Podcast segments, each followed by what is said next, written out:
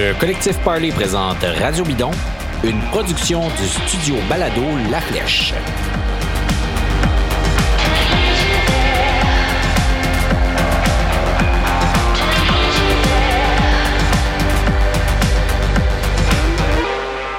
Bonjour, je m'appelle David Desjardins, bienvenue à Radio Bidon. Je suis avec Charles Ostiguy et Emmanuel Moisan et aujourd'hui, on va parler de bebelles surtout. On va parler de vélo, de nouveautés, ce qui nous attend, ce qui vous fera rêver en 2020 si c'est pas déjà commencé parce que les nouveautés maintenant, ça s'affiche de longtemps à l'avance, on sait que ça s'en vient. Il n'y a plus de grands moments de nouveautés non plus dans l'année, donc on s'est dévoilé au compte-gouttes, mais il y a toujours des guides d'achat, des choses comme ça qui font un peu le tour, et on va parler avec Jacques Sénéchal, le rédacteur en chef de Vélo Mag. Vélo Mag, qui est un partenaire de Radio Bidon désormais, nous permet d'évangéliser les cyclistes et de répandre la bonne nouvelle qui est celle que... Ben, il faut écouter Radio Bidon.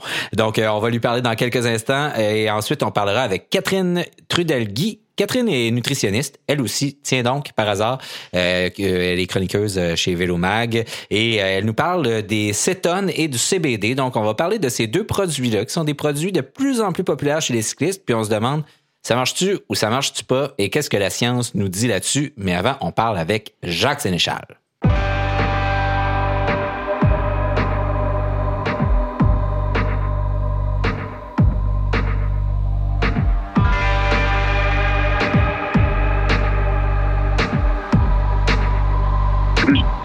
Alors, comme je le disais en introduction, on est avec Jacques Sénéchal, qui est rédacteur en chef de Vélo Mag à l'autre bout du fil. Bonjour, Jacques. Bonjour, David. Comment ça va? Ça va très bien. On s'apprête à vivre une année, une saison exceptionnelle de vélo. Bon. Ça va être hot cette année. Ben, avec les Olympiques. Ah oui, c'est vrai. Il y a les Jeux cette année. C'est vrai que ça change quand même pas mal le calendrier. Mais pour plusieurs amateurs de cyclisme au Québec, là, la saison de vélo, elle commence un peu avec l'arrivée en kiosque. Cette semaine, c'est arrivé en kiosque du premier guide d'achat de Vélo Mag. Et c'est pour ça qu'on voulait te parler, Jacques, parce que, bon, oui, Vélo Mag est un partenaire de Radio Bidon, mais on voulait aussi parler avec toi des tendances. Et toi, tu montes ça chaque année depuis plusieurs années, ce guide d'achat-là. Puis on voulait voir avec toi, qu'est-ce qui a attiré ton attention? C'est quoi dans les nouveautés cette année là, qui sort du lot, là? Ben, je te dirais, David, la première tendance, c'est que nos lecteurs veulent savoir de plus en plus tôt sur quoi on va rouler la saison suivante. Donc, mes premières années, février-mars, c'était plutôt tranquille. Mais à partir depuis quelques années, là, dès le mois de janvier, les gens commencent à nous appeler puis à nous demander « Ok, qu'est-ce qu'il va y avoir cette année? C'est quoi les tendances? Est-ce qu'on va découvrir des nouvelles choses ?» Alors, je te dirais que cette année, il y a plusieurs choses qui m'ont marqué. Des choix particuliers, comme par exemple, est-ce que les vélos de 2020 sont genrés? C'est la question qu'on s'est posée. Il y a des compagnies qui ont décidé de genrer leurs vélos, c'est-à-dire de clairement fabriquer des vélos pour les femmes et des vélos pour les autres. Ben ça, c'est pas nouveau, là. Ça, il y en avait déjà, là, mais... Oui, mais il y en a qui ont fait marche arrière. C'est okay. Ça la nuance. OK. Il y en a qui ont décidé, comme je prends l'exemple de grands fabricants comme Giant, qui ont leur marque de vélo féminin, ouais, c'est qui est Liv, ouais. Et ta Specialized, qui est quand même une marque importante. Avant, ils avaient des vélos destinés aux femmes. Maintenant, c'est plus le cas. OK. Donc, ils ont fait une espèce de marche arrière là-dessus, et leur argumentation, c'est... On veut que le vélo s'adapte le mieux possible à la personne, quelle qu'elle soit. OK, non-binaire, non-genré. Okay. Exactement. Donc, c'est une marche arrière là-dessus. C'est quand même quelque chose de nouveau. Puis, on s'est aussi posé la question si c'était plus simple ou plus difficile de se chercher un vélo actuellement. Ben, je dirais que c'est quand même relativement plus simple parce que les fabricants... décide de mettre en avant un critère, comme je prends l'exemple de l'aérodynamisme, la rigidité, la performance et tout, mais ils le font moins qu'avant. Oui, le critère aéro est important, mais c'est pas parce que le vélo est aéro qu'il va être inconfortable, qu'il va être lourd et tout. On essaye d'avoir des vélos qui sont un peu plus polyvalents, donc qui cherchent les critères qu'on recherche tous, le confort pour un vélo endurant, l'aérodynamisme, la rigidité. On veut que les principales qualités soient là sur tous les vélos. Donc c'est quand même un signe de polyvalence, et je trouve que c'est quand même intéressant. Le gravel bike est venu beaucoup changer la donne là-dedans, parce que il y a des gravel bikes de qualité maintenant qu'on peut très bien utiliser sur la route. Suffit de changer les pneus. Il y en a qu'on peut même changer les roues, mettre du 650 avec des gros pneus presque aussi gros que des vélos de montagne, puis aller faire des gros sentiers raboteux avec. Ça aussi, ça a dû changer beaucoup l'offre. Ben, ce qui est intéressant, en fait, c'est que le gravel bike procède à l'inverse. C'est-à-dire qu'avant, il y avait, en gros, une forme de gravel bike, et maintenant on commence à trouver des gravel bikes avec des personnalités différentes. On a le gravel bike de performance, on a le gravel bike de voyage, on a le gravel bike tout inclus qui peut tout faire, mais on essaye de donner une personnalité plus précise au gravel bike, et ça aussi c'est pas mal en fait. Mais effectivement, David, t'as raison là, avec un gravel bike et en change les roues, on peut se permettre beaucoup de choses. Le premier conseil que je donnerai à quelqu'un qui veut acheter un gravel bike, regardez la largeur des roues que vous pouvez mettre sur votre vélo. À partir de là, vous aurez une grande marge de manœuvre. C'est ça qui est pas mal. Jacques, j'aimerais avoir ton avis justement. On appelle ça le gravel bike, mais est-ce que c'est pas le moment de changer l'appellation, de se mettre à appeler ça le vélo tout inclus, le vélo d'aventure, parce que la fonction gravel est une des composantes et non plus nécessairement l'utilisation par laquelle on a accès aux vélos multisurfaces, mettons, pour les appeler comme ça? Ben en fait, il y a pas mal de gens qui commencent à se dire gravel bike, c'est effectivement pas le nom adéquat pour ce type de vélo. Bon, il y a la connotation anglophone qui est là.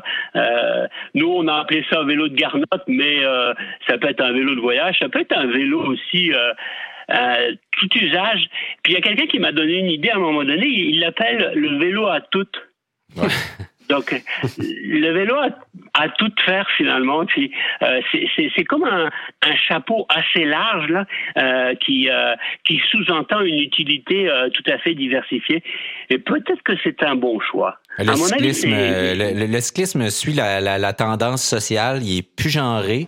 Puis il y a plus de tendance non plus, là. Il y a plus d'orientation non plus, là. Fait qu'il est à toutes les orientations, puis il est plus genré.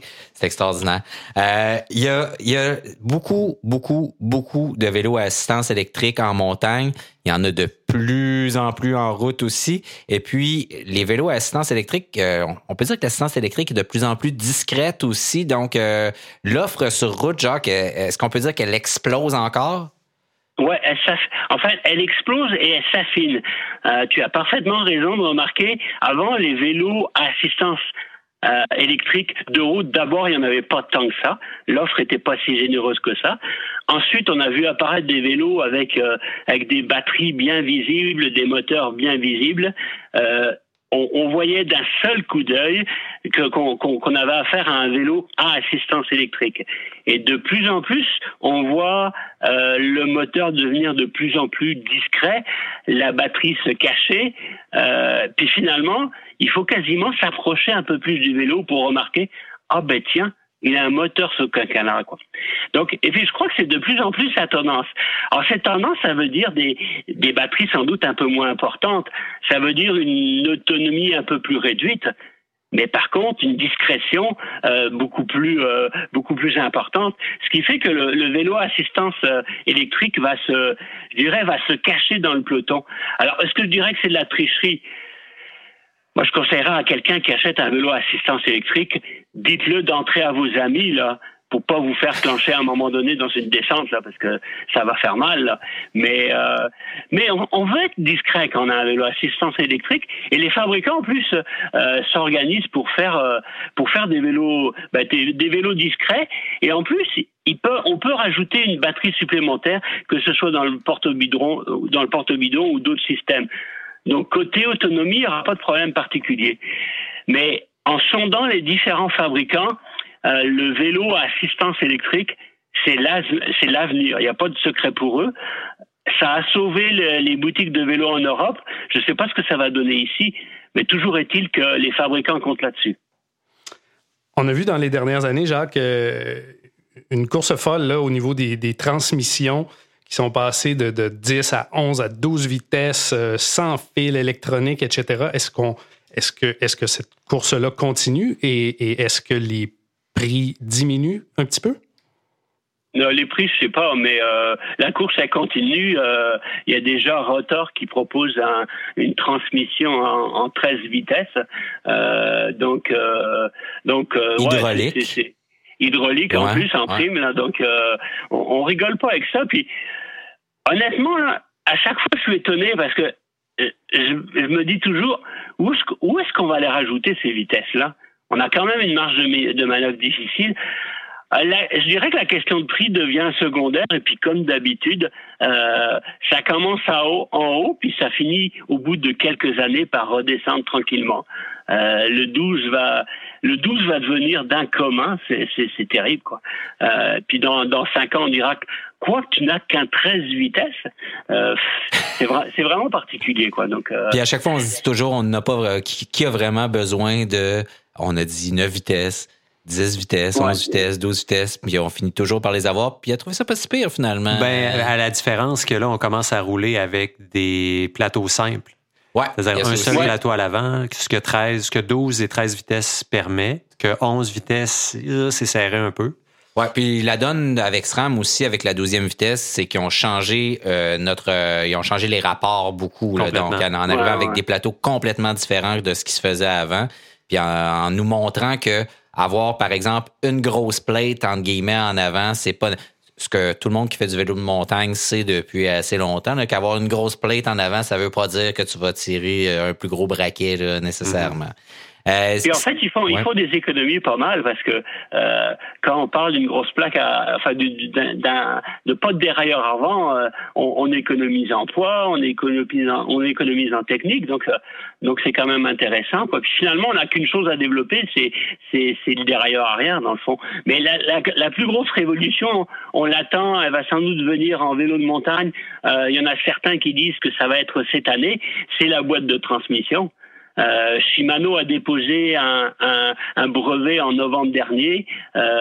C'est un peu comme, je sais pas si vous vous rappelez du vélo de descente Honda qui avait une espèce de boîte de vitesse interne et on savait pas trop ce qu'il y a dedans. Tous les journalistes ont essayé de tourner autour du stand de Honda pour mettre le nez dedans. Puis on sait pas trop ce qu'il y a dedans. Ça avait pas dû si bien fonctionner que ça, là, parce que finalement on n'a pas entendu parler tant que ça après. Là. Disons que ça a disparu de la surface de du downhill.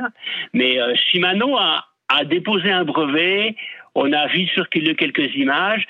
Ça va commencer par le vélo de montagne. Mais bon, les freins à disque sont passés du vélo de montagne au vélo de route. La boîte de vitesse pourrait faire pareil, quoi. Donc, on peut s'attendre à quelque chose comme ça. Je parlerai pas de tendance 2020, je prendrai pas ce risque-là, mais de tendance à venir, oui, pourquoi pas, quoi.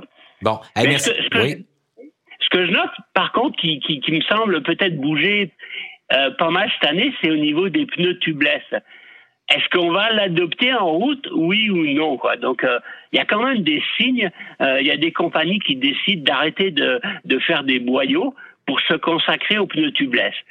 Bon, est-ce que les gens vont se dire « Ah ben tiens, avec un pneu tubeless, je peux jouer un peu avec la pression des pneus. » Puis de plus en plus, dans le vélo de route, avec le vélo de gravel, la pression des pneus, la largeur des pneus, c'est quelque chose de significatif. Donc, on y pense de plus en plus.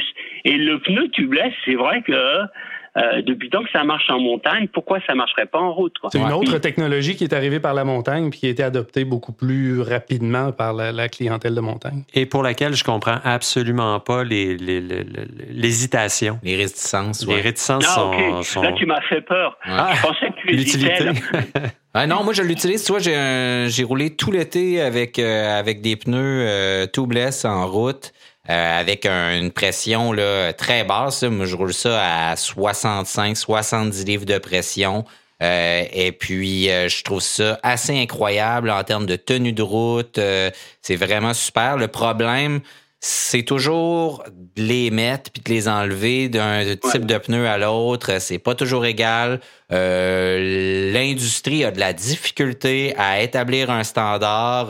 Donc, ça aussi, c'est un problème.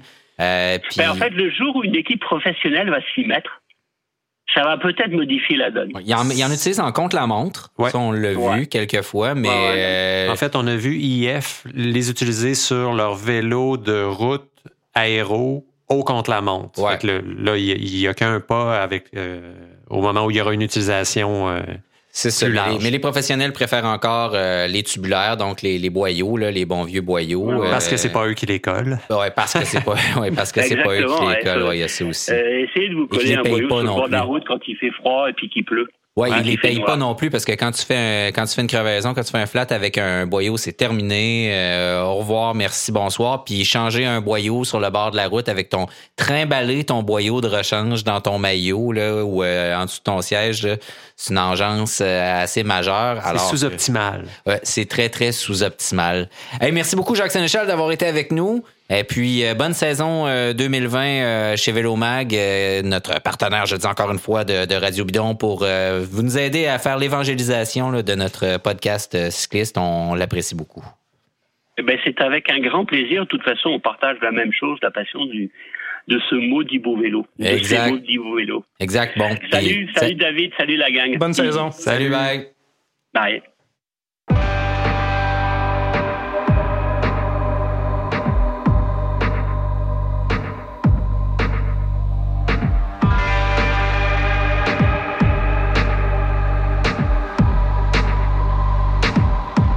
Bon, on a parlé de vélos à assistance électrique dont les batteries sont de plus en plus dissimulées, ce qui permet à des gens de vous dépasser dans les côtes et vous comprenez pas pourquoi parce que vous êtes entraîné tout l'hiver comme un fou puis vous mangez juste du céleri.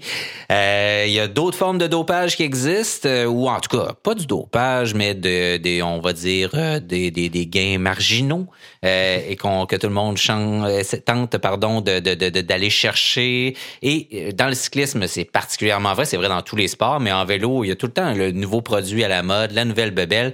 Et parmi ceux-là, il y en a deux qui ont retenu notre attention. Messieurs, est-ce que vous avez déjà essayé les cétones? Est-ce que jamais. Vous en avez entendu parler? Oui, on met ça sur nos toasts ou... Oui, non, ça se boit. Il paraît que ça goûte le goddamn en plus. Mais récemment, dans l'actualité, de nombreux professionnels n'ont pas été pris la main dans le sac parce que c'est parfaitement légal, mais on a parlé du fait qu'ils en consomment beaucoup. Entre autres, l'équipe Jumbo Visma là, qui a été pointée du doigt comme étant grande consommatrice de cétone. On s'est dit, bon, en anglais, on dit ketones. Qu'est-ce que c'est ça, les cétones? Puis l'autre truc, on va en parler dans 2 secondes. Puis l'autre truc dont on voulait parler avec Catherine Trudel-Gui, qui est nutritionniste, donc, c'était quelque chose qui s'appelle le CBD. Le CBD, on en entend de plus en plus parler. C'est un composant du cannabis. Puis c'est supposé avoir plein de vertus pour les cyclistes et les sportifs en général.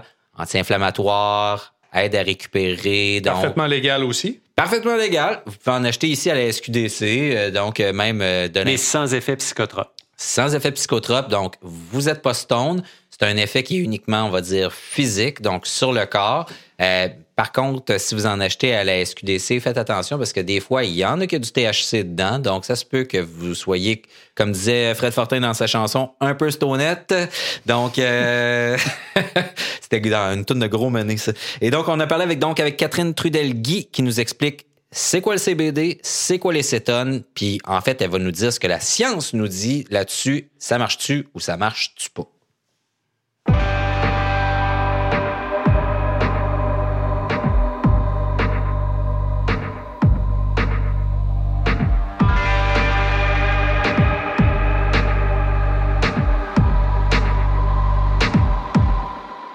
Catherine Trudel-Gui, bonjour. Bonjour. Catherine, tu es nutritionniste, tu es copropriétaire de L'Escargot gourmand, c'est une épicerie sans déchets à Sillery. On peut lire tes chroniques dans Vélo Mag, on peut lire aussi tes papiers sur le blog de Vélocartel. Et puis, c'est pas la première fois qu'on se parle pour l'émission, mais là, on voulait te parler de 2 trucs parce que, bon, les sportifs, on vit dans un monde de suppléments, tu sais, où il y a toujours là, on cherche toujours le petit avantage, le truc qui va nous aider soit à performer ou à récupérer. Puis il y a deux produits en ce moment qui sont dans l'actualité puis dont on voulait parler avec toi puis avoir ton point de vue de scientifique sur ces produits-là, où en est la recherche, la science, puis ça marche-tu, ça marche pas. Puis les premiers, c'est les CBD. Donc j'aimerais ça que tu nous expliques pour commencer ce que c'est le CBD. Oui, donc en effet, là, avec la légalisation de la marijuana, bien, on en entend de plus en plus parler. On parle beaucoup du THC, puis on connaît peu le CBD, mais c'est quand même une molécule là, qui est intéressante. Puis le CBD, en fait, ça fait partie justement de la famille des cannabinoïdes. Ouais. Puis c'est extrait là, directement de la racine de la plante du chanvre. Donc, c'est vraiment extrait, c'est ça, naturellement. Puis on l'utilise tout de suite là, pour ses propriétés qui sont plutôt thérapeutiques. Donc, la différence avec le THC, c'est que ça n'a pas d'effet psychoactif. Là, c'est ça. Donc, il n'y a pas l'effet planant là, qui est associé au THC, mais le CBD a plutôt un effet le régulateur ou en fait de réduction du stress, réduction de l'angoisse aussi ou même de la dépression. Donc, il est vraiment utilisé dans ces effets-là. Puis en ce moment, c'est utilisé beaucoup là, justement en thérapeutique. OK. Est-ce que, outre ces effets thérapeutiques-là, parce que je sais qu'il y a aussi des gens qui, avec des traumatismes crâniens, des problèmes de maux de tête, tout ça, qui ont trouvé une solution dans le CBD qui fonctionne bien pour eux, la raison pour laquelle les sportifs s'intéressent à ça, c'est quoi?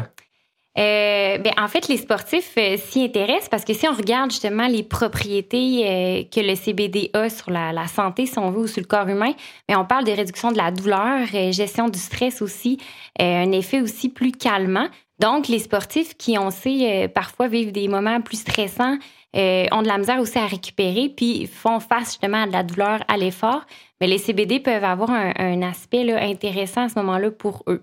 Donc, ça a des propriétés anti-inflammatoires. Anti-inflammatoires, exactement. Ouais, je ne l'ai pas mentionné, mais ça a cet effet-là. Donc, au niveau de la récupération aussi post-entraînement, on pourrait croire ou on pourrait penser que les CBD pourraient accélérer justement le processus de récupération et en diminuant la douleur un peu. Donc, ça agit sur le système nerveux central, un peu comme la caféine pourrait le faire. Là. Donc, on a une impression, en fait, qu'on gère mieux notre douleur, si on veut.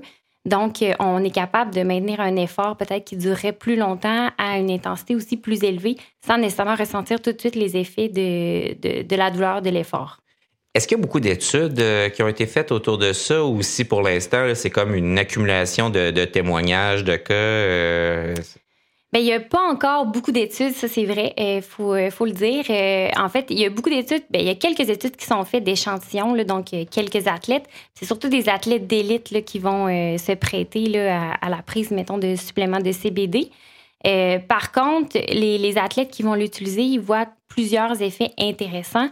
Donc, premièrement, justement, au niveau de la diminution de la douleur ou de l'augmentation de la récupération post-entraînement.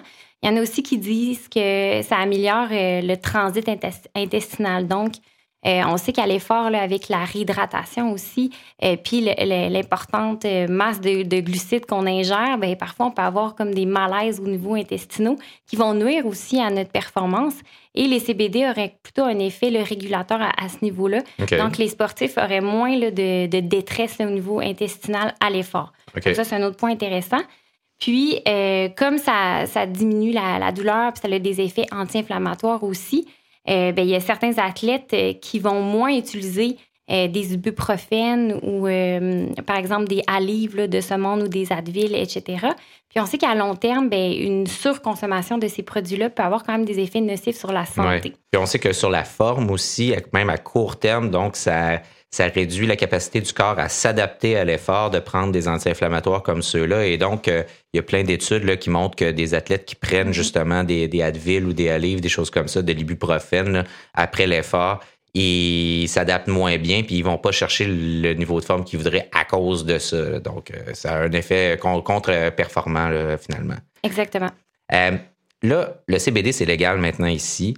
Aux États-Unis, c'est considéré comme un supplément. Donc, on peut aller au dépanneur puis se faire offrir un shake avec du CBD dedans. Ici, c'est pas le cas. C'est la SQDC qui est l'unique pourvoyeur de CBD. Mm-hmm. Ça coûte quand même assez cher aussi. Mais j'ai une question, c'est si je suis un athlète, mettons amateur, mais qui risque d'être testé pour dopage, On sait que le cannabis, donc le THC, lui, est encore considéré comme étant un produit dopant par l'Agence mondiale antidopage et donc tous les sports qui s'y soumettent, y compris le cyclisme.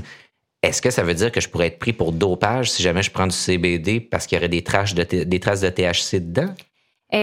En effet, quand on vient séparer, si on veut, ou synthétiser le CBD, on le sépare du THC, il va toujours rester une fraction de THC quand même un petit peu là, dans le CBD, mais pas suffisamment justement pour créer les effets planants là, ou psychotropes associés au THC. Par contre, il y en a quand même une petite quantité qui peut demeurer. C'est sûr qu'en ce moment, justement, depuis 2018, là, c'est accepté, là, ça a été retiré justement de la liste. Le CBD, ça. Le CBD a été retiré de la liste en 2018. Par contre, c'est sûr que les athlètes doivent être au fait que selon la source, donc où ils se procurent leur CBD, faut s'assurer que ça soit vraiment un endroit qui est reconnu finalement pour qu'il n'y ait pas trop de contamination avec d'autres produits, dont le THC ou d'autres produits aussi qui seraient en ce moment là, interdits. Là, d'autres produits qu'on considère comme étant dopants. Exactement. Okay. Donc, c'est sûr qu'il n'y aurait pas de violation là, à prendre du CBD, surtout au Québec, si on va s'en procurer à la SQDC, là, on est quand même assuré qu'il y a une qualité au niveau du produit. Si on s'en procure à d'autres endroits ou des fois même sur Internet, là, on peut se procurer certains produits, là, on n'est pas sans risque là, qu'il y ait des contaminations avec, entre autres, des quantités plus élevées de THC ou d'autres, justement, produits dopants. OK. Donc, si on fait le tour du CBD pour finir, très, très intéressant. Il reste encore de la recherche à faire, mais jusqu'à date, c'est plutôt intéressant. C'est ce que tu dirais? En effet, il n'y a pas vraiment... Il n'y a rien en ce moment qui nous prouve que c'est contre-indiqué ou que ça peut avoir des effets très nocifs sur la santé. Il n'y a rien non plus qui nous prouve que c'est un produit super magique non plus. Fait qu'il faut garder nos gardes. Garder nos gardes, excusez-moi.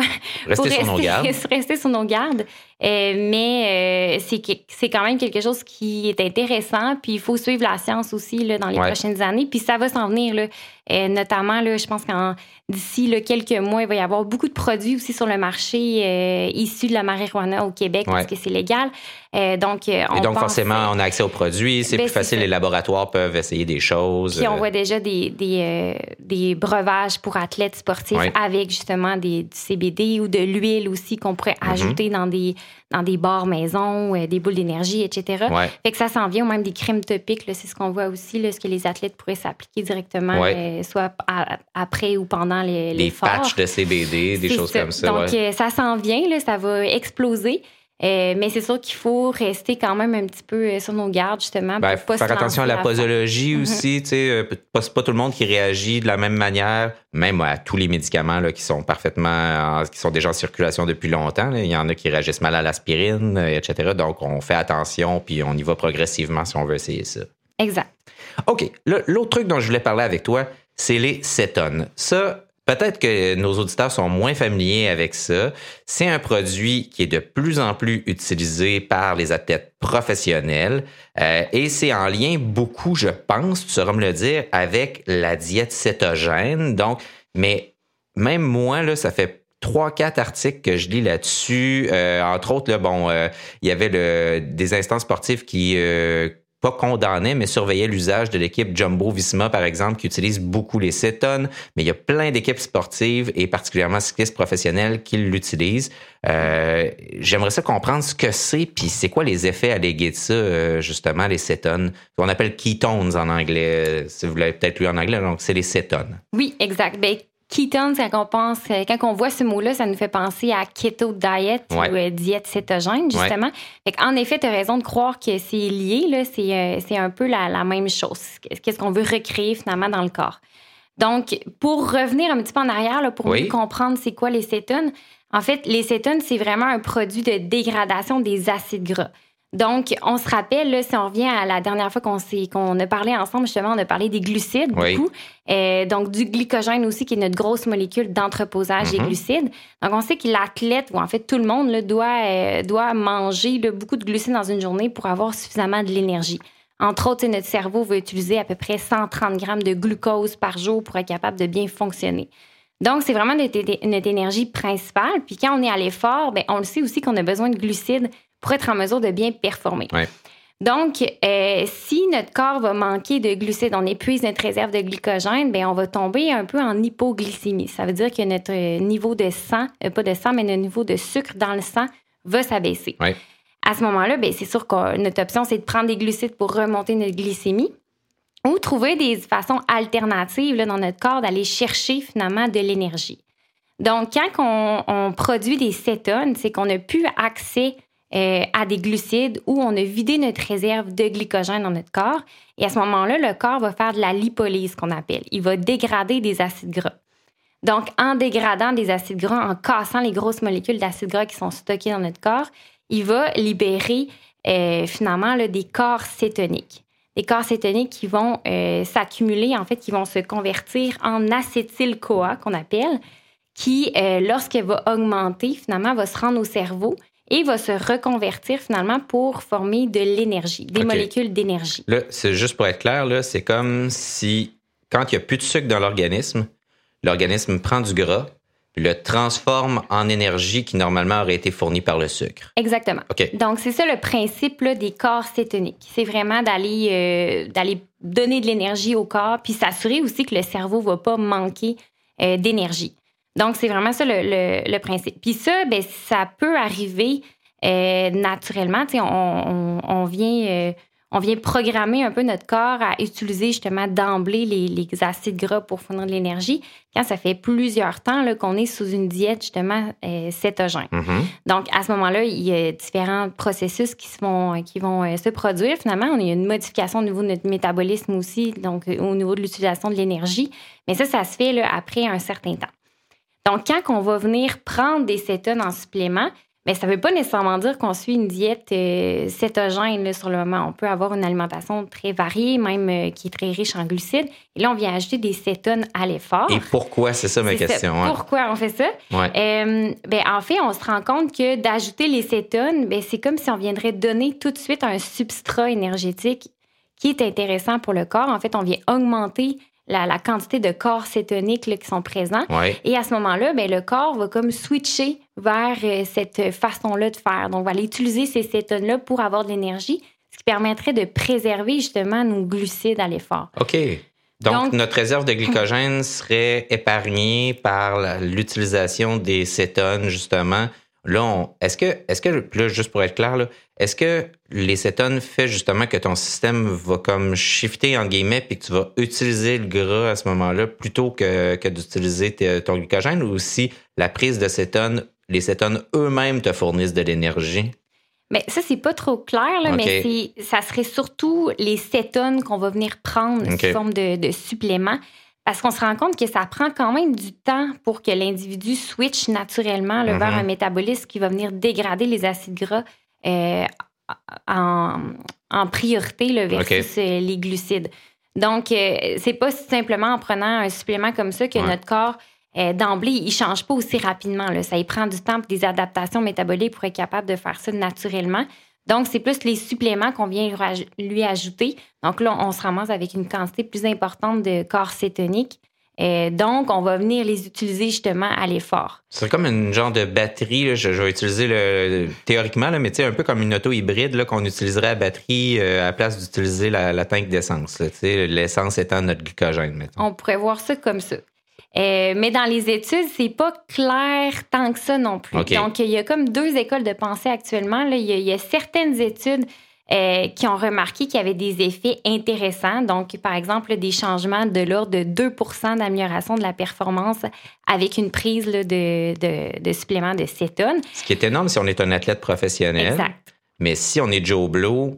Pas tant que ça. Ouais. C'est un 2% de performance quand on est un athlète du dimanche récréatif, ben on peut aller le chercher aussi en mettant un entraînement de plus par semaine, en dormant un petit peu plus, en mangeant mieux. Fait que tu sais, il y a d'autres façons d'aller chercher peut-être un 15% là, d'amélioration de la performance, puis ce 2%-là, on s'entend que c'est vraiment justement pour l'élite. Un gain marginal. C'est ça. Donc, à ce moment-là, ben justement, chez ces athlètes-là qui sont très bien entraînés, ben, ça pourrait améliorer justement la performance de 2%. Donc, on épargne davantage la réserve de glycogène à ce moment-là. Puis, on voit aussi que ces athlètes-là auraient un rythme cardiaque qui est plus faible après l'effort. Donc, ça nous laisse croire qu'ils ont une récupération aussi qui serait un peu plus rapide post-entraînement. Donc, il y a d'autres études, par contre, qui se sont intéressées au phénomène, finalement. Louise Burke, justement, qui est une grande chercheure là, au niveau de la nutrition sportive qui est en Australie, qui, elle met plutôt une pédale de frein là, sur les suppléments de cétone. Donc, elle a fait une étude, justement, avec 10 athlètes là, élites en vélo. Puis, elle leur a donné, finalement, une solution là, quelconque là, de base, puis une solution de cétone. Puis, les athlètes ne savaient pas là, quelle solution ils prenaient. À l'aveugle, exactement. Puis, finalement, ils se sont rendus compte que tous les athlètes, en prenant la solution de supplément de cétone, se sentaient pas bien, étaient même étourdis, avaient de la misère aussi au niveau de leur performance. Puis, tous les athlètes, finalement, avaient une diminution de leur performance lorsqu'ils prenaient les suppléments de cétone. Fait que là, on se ramasse avec des études qui sont un peu contradictoires.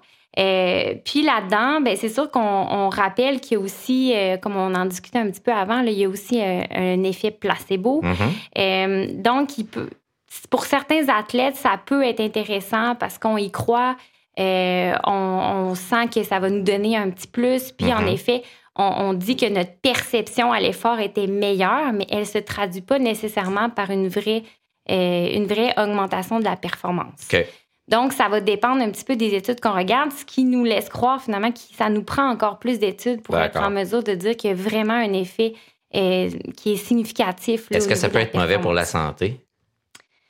Ben, à ce niveau-là, en fait, j'ai rien vu nécessairement qui pourrait laisser croire que ça peut être mauvais pour la santé, sauf que si on en prend trop, ben, en effet, on peut se retrouver dans un état de cétose qu'on appelle. Puis c'est ce qu'on voit aussi avec les gens qui suivent une diète cétogène, qui peuvent se ramasser en cétose. Donc là, il y a une transformation aussi au niveau du pH sanguin, par exemple. Comme les personnes malades là, qui se mettent à brûler du gras parce qu'ils n'ont plus de glucides dans le corps là, ou des choses comme ça. Puis, là, il y en aura encore peut-être si la personne continue à manger normalement, mais c'est plus une accumulation justement des cétones qui va venir modifier un petit peu justement le pH sanguin, entre autres. Fait que ça peut entraîner des effets qui seraient délétères aussi. Bon, ça peut être dur pour les reins, le foie, etc. aussi. Oui, il peut y avoir des surcharges à ce niveau-là. Fait que, tu sais, c'est sûr que les dosages, les posologies sont importantes aussi. Mm-hmm. Puis, fait à noter, ben, la plupart des gens qui en prennent disent que c'est vraiment pas bon. Donc, pas bon au goût, tu veux dire? Pas bon au goût. Donc, ça goûte vraiment pas bon, apparemment. Ce qui fait que, tu sais, c'est quand même... pas très le fun quand on est à l'effort pendant longtemps, puis on a besoin de prendre quelque chose pour nous aider à aller plus vite, par exemple, puis que ça goûte pas bon. Donc, c'est sûr qu'on va être moins porté à en prendre. Forcément. À ce moment-là, ben, si finalement notre gourde elle descend pas, ben, évidemment qu'on n'aura pas les effets là, escomptés versus on avait juste pris de l'eau, puis au moins on aurait bu de l'eau. Bon. Donc, ceci dit, c'est légal? C'est légal aussi.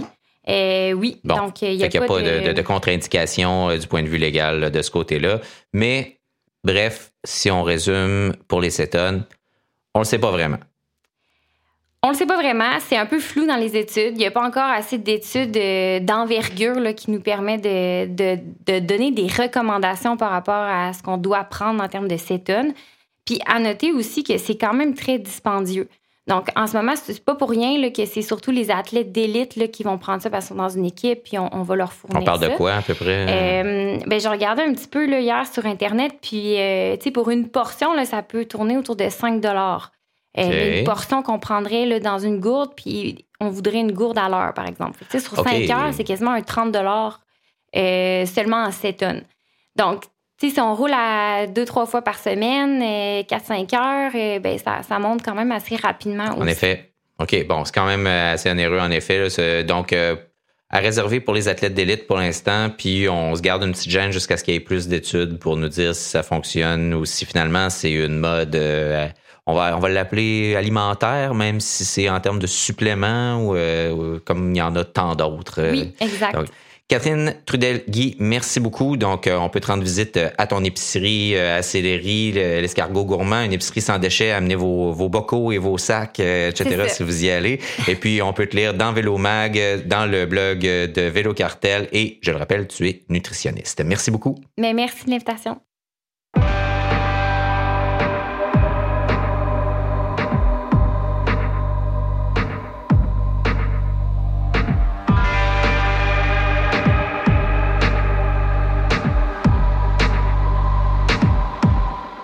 morale de l'histoire, messieurs, les cétones, on va laisser faire. Ça coûte cher, ça goûte pas bon, puis on sait pas si ça marche. Par contre, le CBD, c'est légal et ça semble-t-il que ça a l'air de fonctionner pas pire. Donc, ça, on pourra toujours l'essayer. Est-ce que il y a d'autres choses qu'on peut faire pour mieux récupérer après nos rides de vélo? Je conseillerais d'essayer genre les 2 pattes dans les airs sur le mur, 20 minutes aussi, là, c'est pas pire, ça marche pas pire pantoute. Ou de pas boire 4 bières après la raid, tu sais, ça aussi, c'est pas pire. Ou se ruer au casse-croûte. Ouais, ou se ruer au casse-croûte puis manger une grosse poutre en disant « Ah, j'ai brûlé tellement de calories là, dans ma raid, là, c'est correct. » Donc, merci beaucoup d'avoir été avec nous pour cet épisode de Radio Bidon. Gabriel Bourdage était à la technique. Je m'appelle David Desjardins. J'étais accompagné de Charles Ostiguy et Emmanuel Moisan. La musique que vous entendez au début, pendant et à la fin de l'émission, c'est celle de Millimétrique avec les 2 Luxe. Vous pouvez évidemment trouver son et ses albums sur les différentes plateformes de streaming. Nous, de notre côté, vous pouvez aussi nous entendre sur différentes plateformes de balado, celle de iTunes, celle de Google, Stitcher, SoundCloud et bien sûr, venez nous parler sur les différents réseaux sociaux. À la prochaine!